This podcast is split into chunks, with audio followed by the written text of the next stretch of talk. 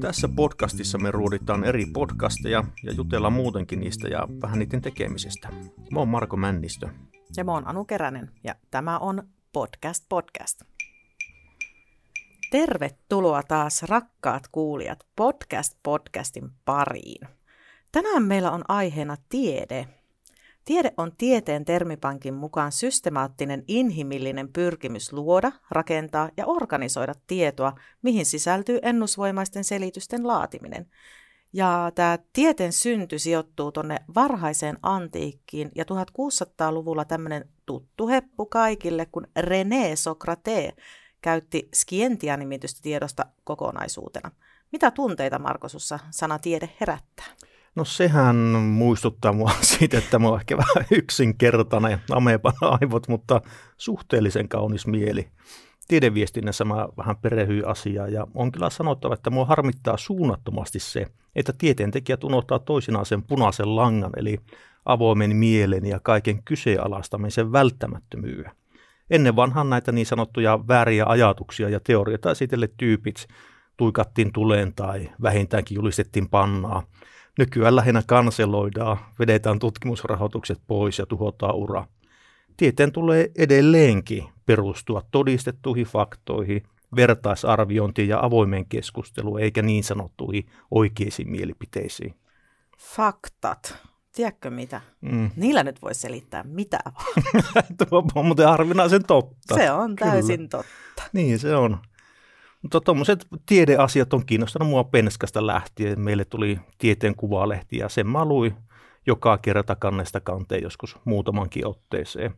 Ja vaikka mä vieläkään en ymmärrä puoliakaan tiedeartikkeleista tai dokkareista, niin mä kyllä nautin niistä tosi paljon. Mm-hmm. Olipa aiheena sitten vaikka universumisalat, ihmisen aivotoiminta tai vaikka joku sosiaalinen koe. Eli kyllä se herättää tietenkin hyviä fiiliksiä, uteliaisuutta.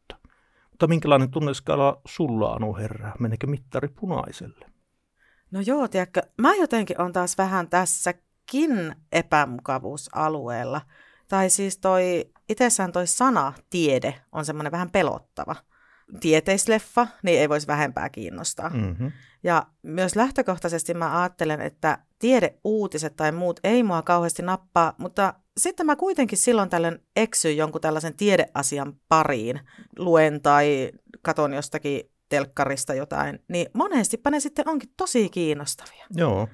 Ja nyt viimeksi ihan vahingossa törmäsin tuollaiseen uutiseen, jossa tämmöinen Nasan Parker-luotain oli käynyt silleen lainausmerkissä tosi lähellä auringon sitä näkyvää pintaa, mikä se ikinä onkaan.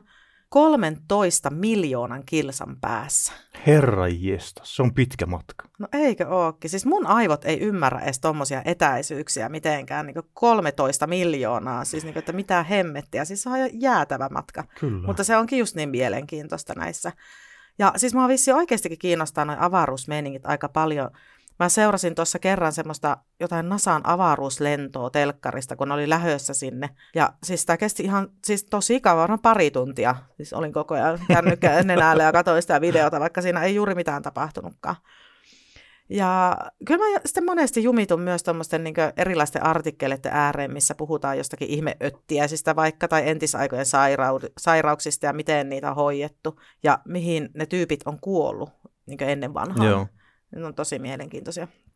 Ja se on myös jännä homma, että yllättävän moni asia on tiedettä, eikä sitä niin aattelekaan sitä itse, että se olisi tiedettä, mm-hmm. esim. kielitieteet. Vaikka mä oon näitä lukenut, mutta silti niinkö, en mä niinkö ajattele, että se on mitenkään tiedettä. Ja kuten sä tiedät, niin esim. klottaali, klusiilit ja muut semmoiset on mun, tosi lähellä mun sydäntä. ja mä tiedän sen kyllä. Siitä on tullut klotaaliklusiilista sulle vähän semmoinen niin tavaramerkki. Että Jepsis. Mä hommaan heti eka tilistä sulle jonkun paidan, johon painettu pähellä fontilla klotaaliklusiili. Ihana, kun sä käytät sun rahoja muhun. Niin, klotaaliklusiili kerääne.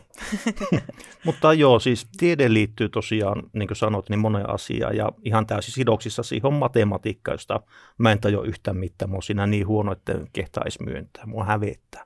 Mä haluaisin ymmärtää, mutta pää on viritetty johonkin ihan muuhun käyttöön. Mä oon itse asiassa muuten ihan hyvä matikassa. Lukiossa varsinkin sitä tykkäsin tosi paljon. Tosin tästä nyt alkaa olla muutama vuosi aikaa, kun viimeksi laskuja on laskeskellut. Niin, ehkäpä, ehkäpä. Meillä on kuitenkin aika hyvät lähtökohdat tämänkertaisen jaksoon. Me molemmat ilmeisesti tykätään kuitenkin lukea ja katella tieteeseen liittyviä artikkeleita ja ohjelmia, mutta miten tämmöiset jopa elämää suuremmat asiat uppoo pelkässä äänimuodossa?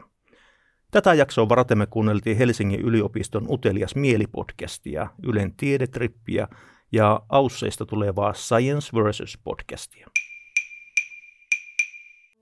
Tervetuloa Tiedetrippi-podcastin pariin. Mun nimi on Henry Tikkanen ja tämä on tarina unohdetusta astronautista.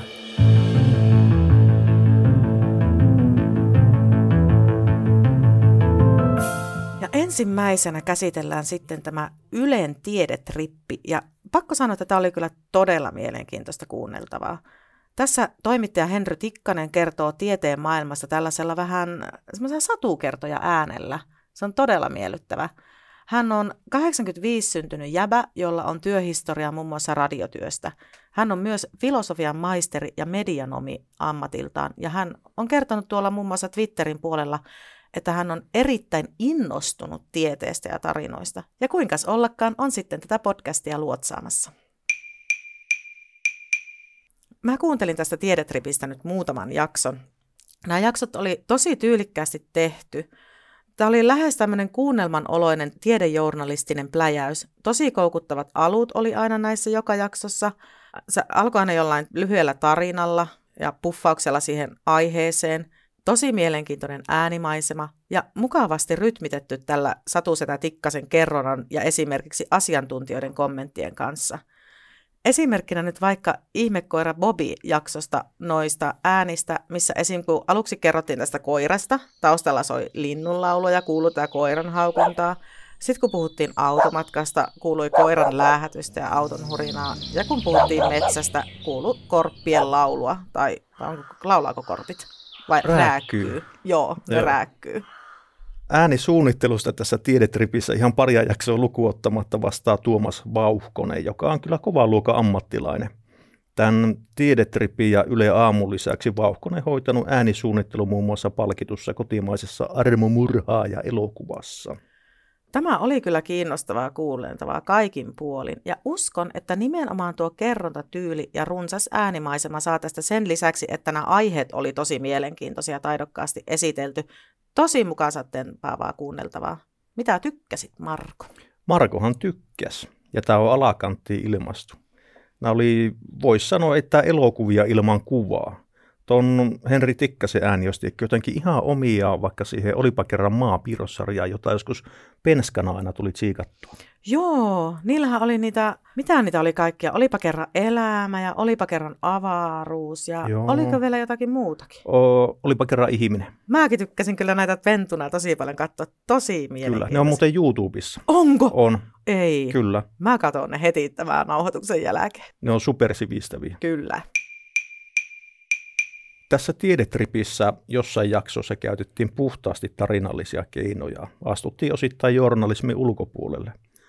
Välillä sen kerronnan kuitenkin katkaisee esimerkiksi haastateltu tutkija, joka kertoo aina jaksoon liittyvistä tieteellisistä ilmiöistä. Tai sitten tätä Tikkanen itse katkaisee jutun ja ottaa faktoja esiin.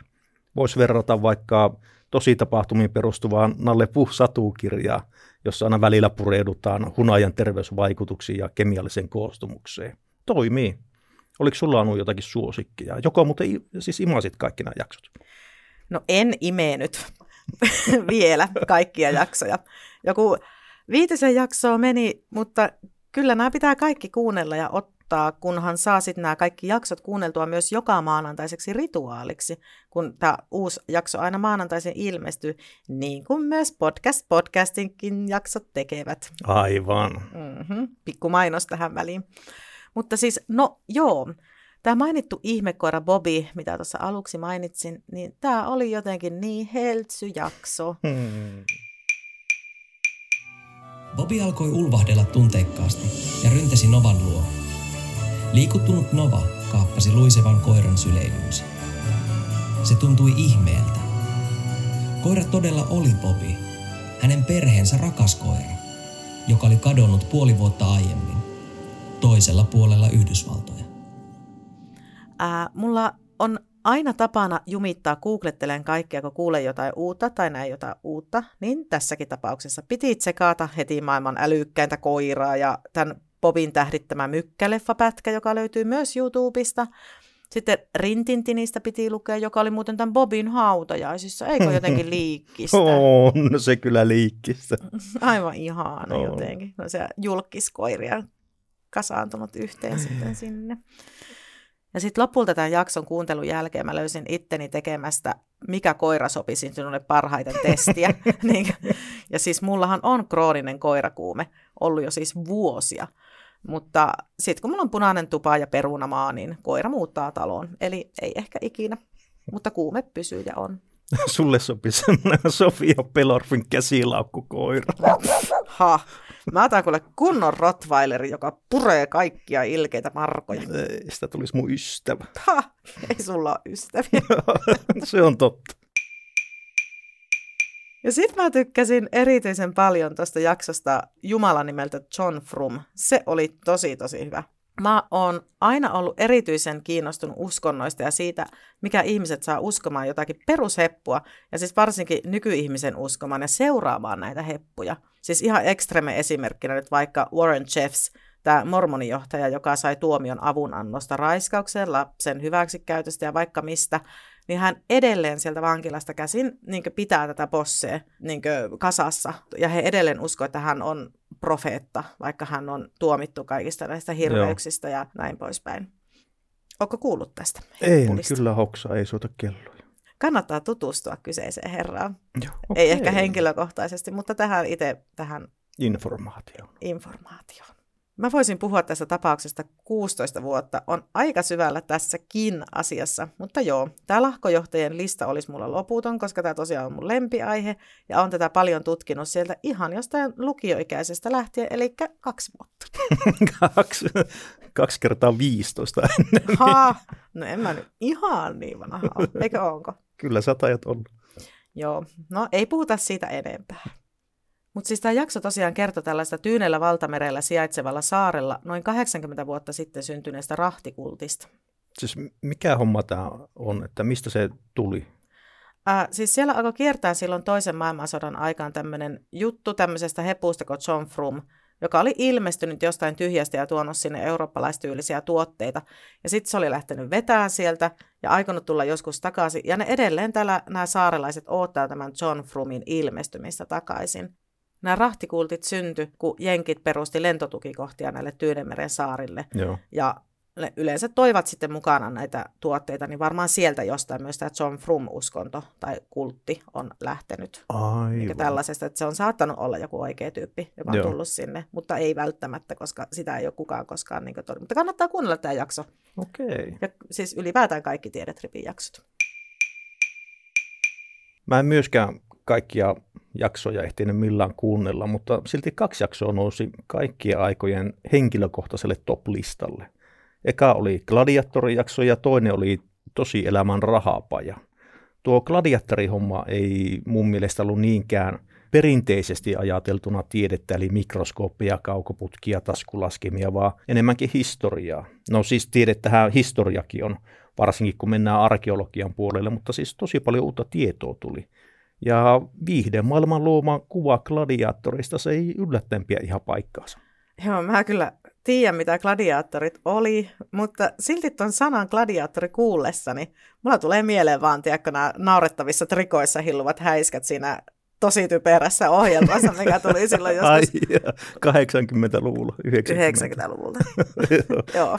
No se ei kyllä television vihteen parhaammistoa ole toisin kuin Rahapaja-sarja, jonka tietää jokainen aikaansa seuraava. Ja tämä Tiedetripin tosielämän rahapaja-jakso pureutuukin sen sarjan, voisi sanoa jonkunlaisena ehkä esikuvana olleeseen pankkiryöstöön Argentiinassa.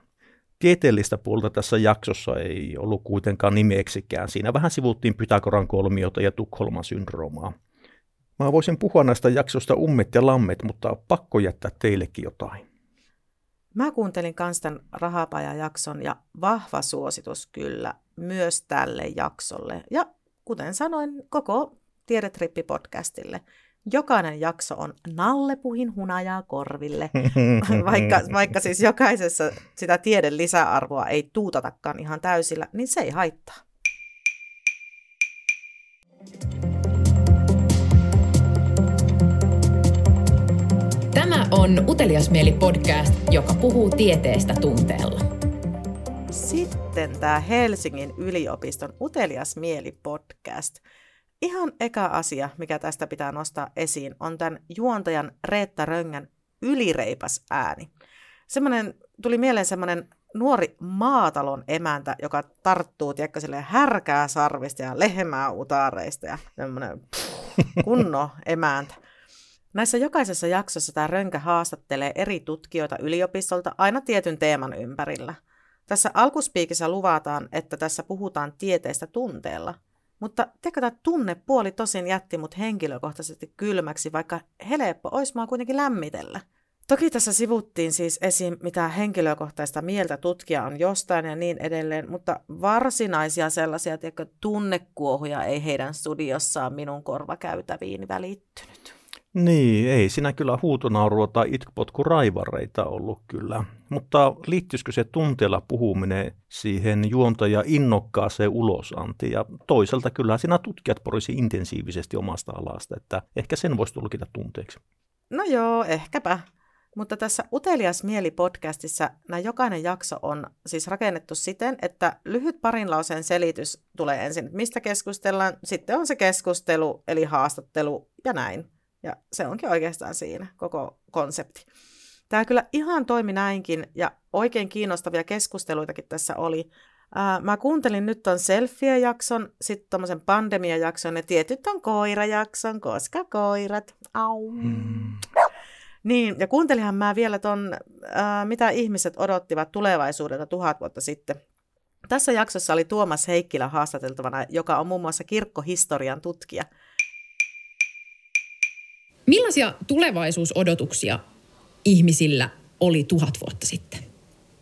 No jos katsotaan ihan tarkkaan tuhat vuotta sitten, että me oltiin päästy jo, tai he olivat päässeet jo tästä vuosituhannen vaihteen traumaattisesta kuviosta, jolloin tosiaan pelättiin sitä, että tulisi maailmanloppu. Niin, he joutuivat niin, jatkamaan, kun maailma ei loppunut. Niin, hitsi.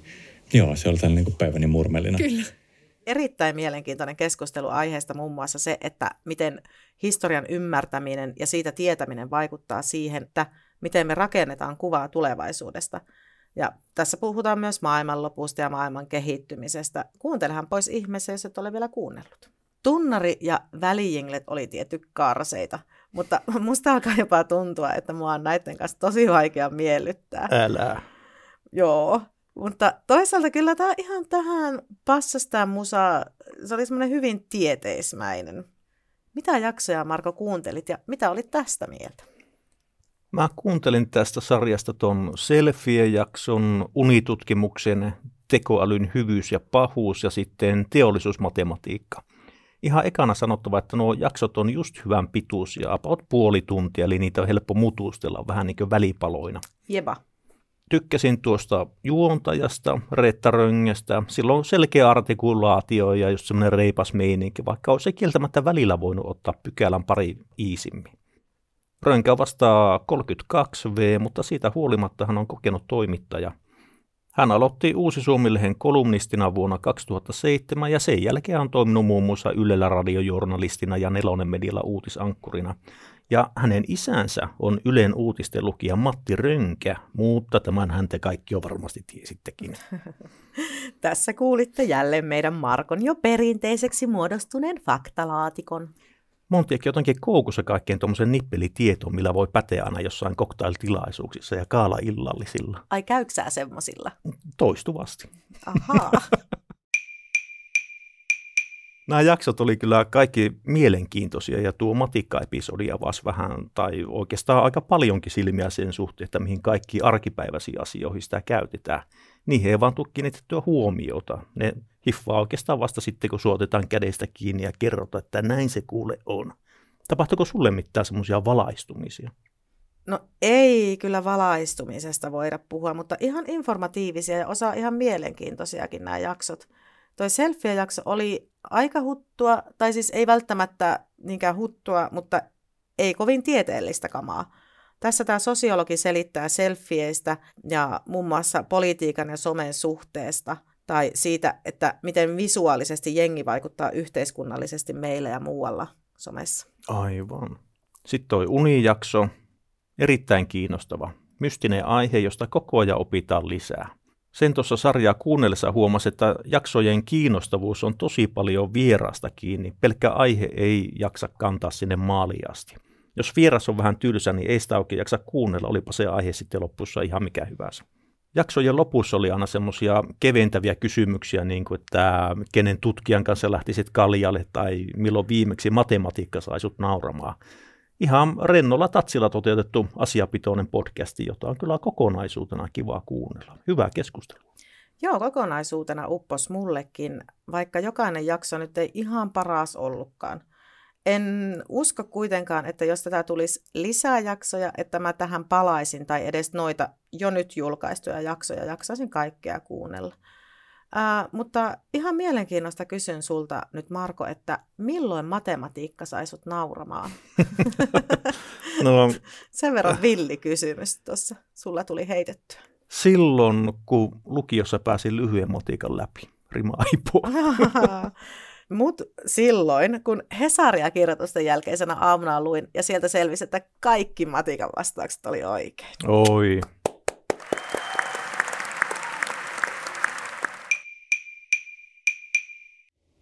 I'm Wendy Zuckerman, and you're listening to Science Versus from Gimlet.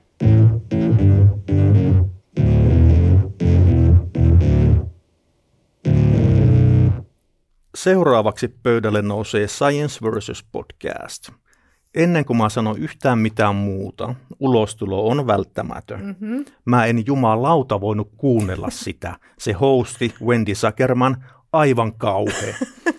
Kamala minä ihmisen ominaisuuksia, jolla hän ei välttämättä voi yhtään mitään, minäkään mikään hitto prinssi ole, mutta mä en pystynyt kuuntelemaan sitä hemmetin ärsyttävä ääni ja se ylipirtee leveä aussiaksentti, se repii mut riekaleeksi. Mä sain kammiovärinä pääkivu ja raivokohtauksen. Kuule Marko, ota sitä paprikaa rauhoitu. Hyvä mies.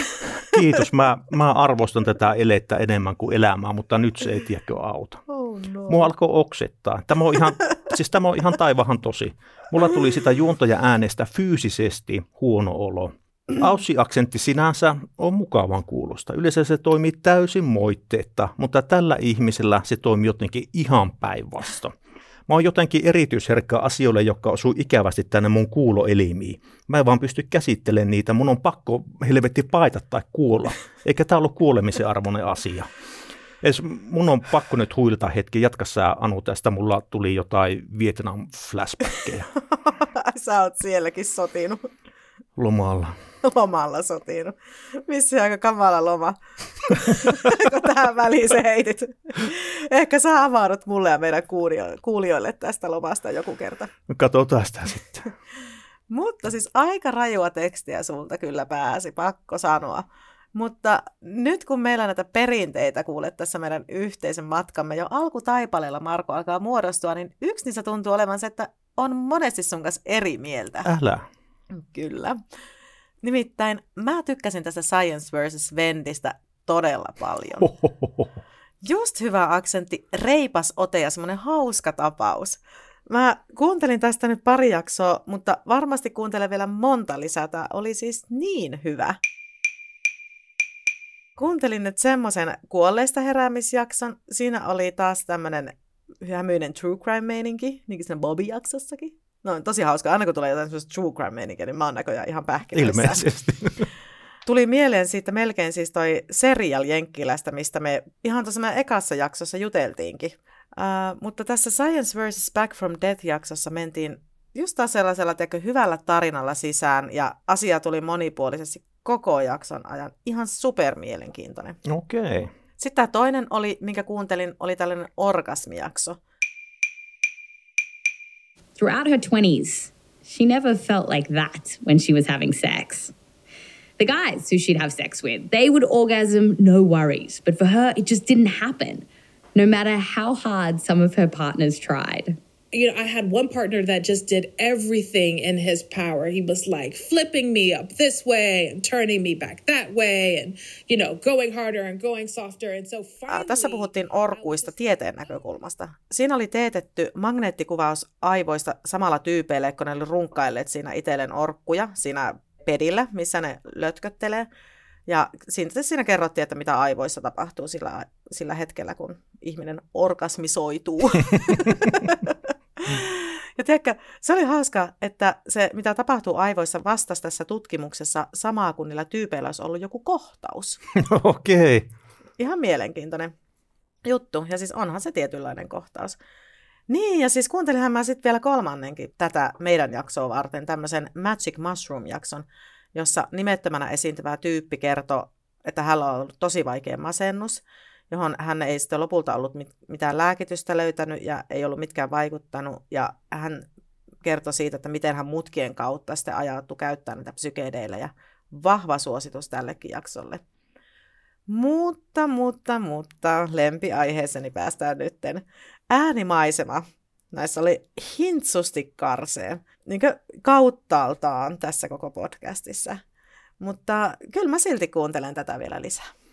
No mulla meni äänimaisemaa ihan ohi juonta ja ääntä lukuotta, mutta, mutta mu, siis mua harmittaa tämä homma tosi paljon, koska nuo aiheet vaikutti hemmetin mielenkiintoisilta. Mä kyllä yritin kuunnella uudemman kerran, mutta ei sitä tullut mitään. Mutta ehkä sitten joskus, kun taivan kappalet on paremmin kohillaan.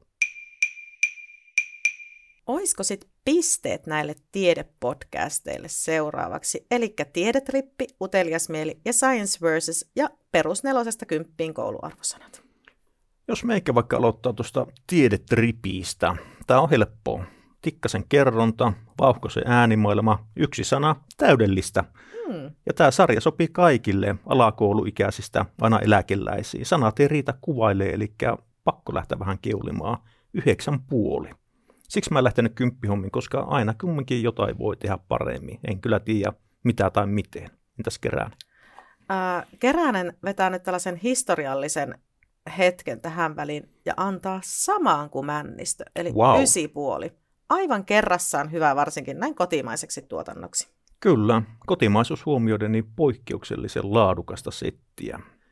Sitten tuo Helsingin yliopiston Utelias mielipodcasti oli mun mielestä perushyvä. Mielenkiintoinen, hyvin tehty, mutta jotenkin semmoinen harmaa. Se vähän hukkuu massa olematta kuitenkaan millään tavalla huono. Ja tämäkin sarja sopii kaikille ikään tai sosiaaliseen asemaan katsomatta. Jotakin mä jään kuitenkin kaipaamaan, enkä mä usko, että mä palaan tämän parin kuin ehkä puolivahingossa. Arvosana 7 plus. Mä en palaa tähän varmaan enää. Luulen, että kuuntelin ne jaksot nyt, mitkä vähänkään kiinnosti. Tosiaan tuo luvattu tunteella puhuminen jäi takaosalle, siksi annan vaan lopulta Seiska Miikan. Mulla ei ole oikein mitään lisättävää tuohon Science versus podcastiin, eikä se käynyt jo kaikki selväksi. Jakso ja aiheet oli kuitenkin tosi monipuolisia, mitä täytyy arvostaa samoin kuin niiden eteen tehtyä työtä. Ja tota sarjahan duunamassa kahdeksanhenkinen ryhmä, jossa on tiedetoimittaja, lääkäri, biologi, mediaosaajia ja mitä kaikkea. Eli tämän vuoksi mä nostan arvosanaa isosti. Mä annan viisi puoli. Joo, voisi olla jopa kolme numeroa isompi eri hostilla. No mä annan tälle kyllä ehdottomasti sitten sen kolmen numeroa isomman arvosanan.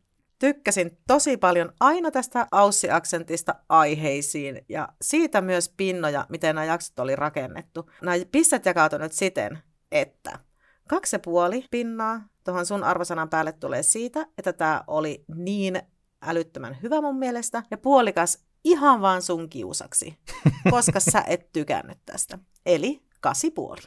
Tämä on historiallinen hetki. Keränen antaa isommat piste kuin minä.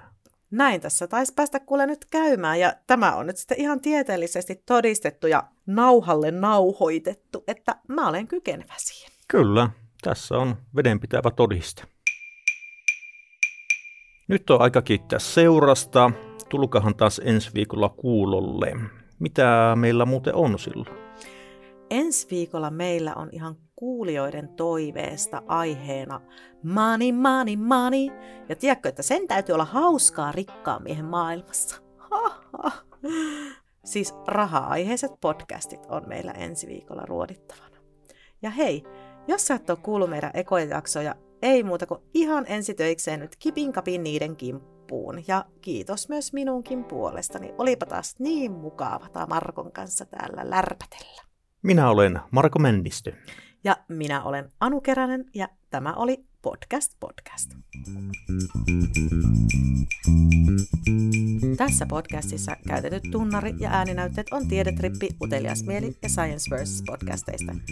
Meidät löydät Facebookista ja Instagramista nimeltä Podcast Podcast. Käy heittää sinne kommenttia ja kerro meille, mitä podcastia haluat meidän kuuntelevan ja ruotivan.